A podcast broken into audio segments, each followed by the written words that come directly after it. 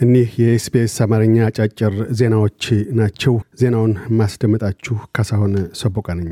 ሊዮኔል ሜሲ ከዓመታት ውጥን በኋላ የኢንተር ሚያሚ ቡድን ጋር የመጨረሻ ስምምነቱን ፈጽሟል። የሜሲ ውል በትናንትናው ዕለት ይፋ የሆነ ሲሆን በኢንተር ስታዲየም የትውውቅ ሥነ ሥርዓት ከተካሄደለት በኋላ ለመጀመሪያው ጨዋታ አርብ ዕለት ቡድኑ ከክሩዝ ኤዙል ጋር በሚያካሄደው ግጥሚያ ይሰለፋል። ቀደም ሲል ክለቡ እንዳስታወቀው ከሆነ ለሁለት ተኩል የውድድር ወቅቶች ከ73 እስከ 88 ሚሊዮን ዶላርስ የሚደርስ ዓመታዊ ክፍያን ለሜሲ ይፈጽማል።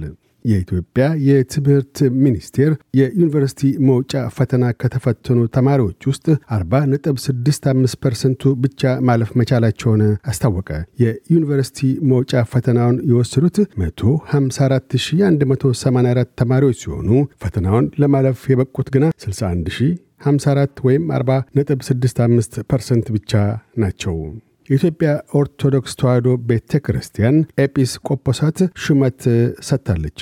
የሹመት ሥነ ሥርዓቱ የተካሄደው በመንበረ ፓትርያርክ ቅድስተ ቅዱሳን ማርያም ገዳም ሲሆን የኢትዮጵያ ኦርቶዶክስ ተዋሕዶ ቤተ ክርስቲያን ፓትርያርክ ብፁዕ ወቅዱስ አቡነ ማቴዎስ መርተውታል።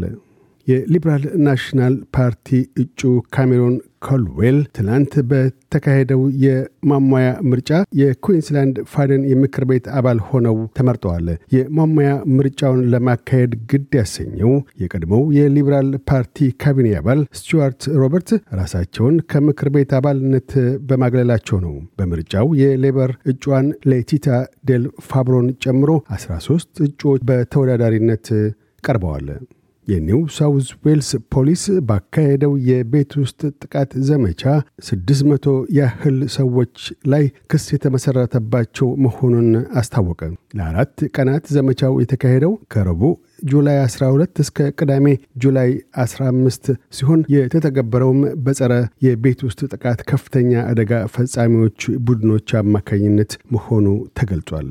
ለሦስት ተከታታይ ቀናት በዘነበው ከፍተኛ ዝናብ ሳቢያ የጎርፍና የግድብ ከመጠን በላይ መሙላትን ተከትሎ የ22 ሰዎች ሕይወት ሲቀጠፍ 14 ሰዎች የደረሱበት አለመታወቁን እንዲሁም በሺዎች የሚቆጠሩ ቀያቸውን ለቀው መፈናቀላቸውን የደቡብ ኮሪያ የአገር ውስጥን ጉዳዮችና ደህንነት ሚኒስቴር አስታውቋል። በሚኒስቴር መስሪያ ቤቱ መግለጫ መሠረት ከአምስት ሺህ በላይ ሰዎች ከጎርፍ ቀጠናዎች ወደ ሌሎች ስፍራዎች ተዘዋውረዋል።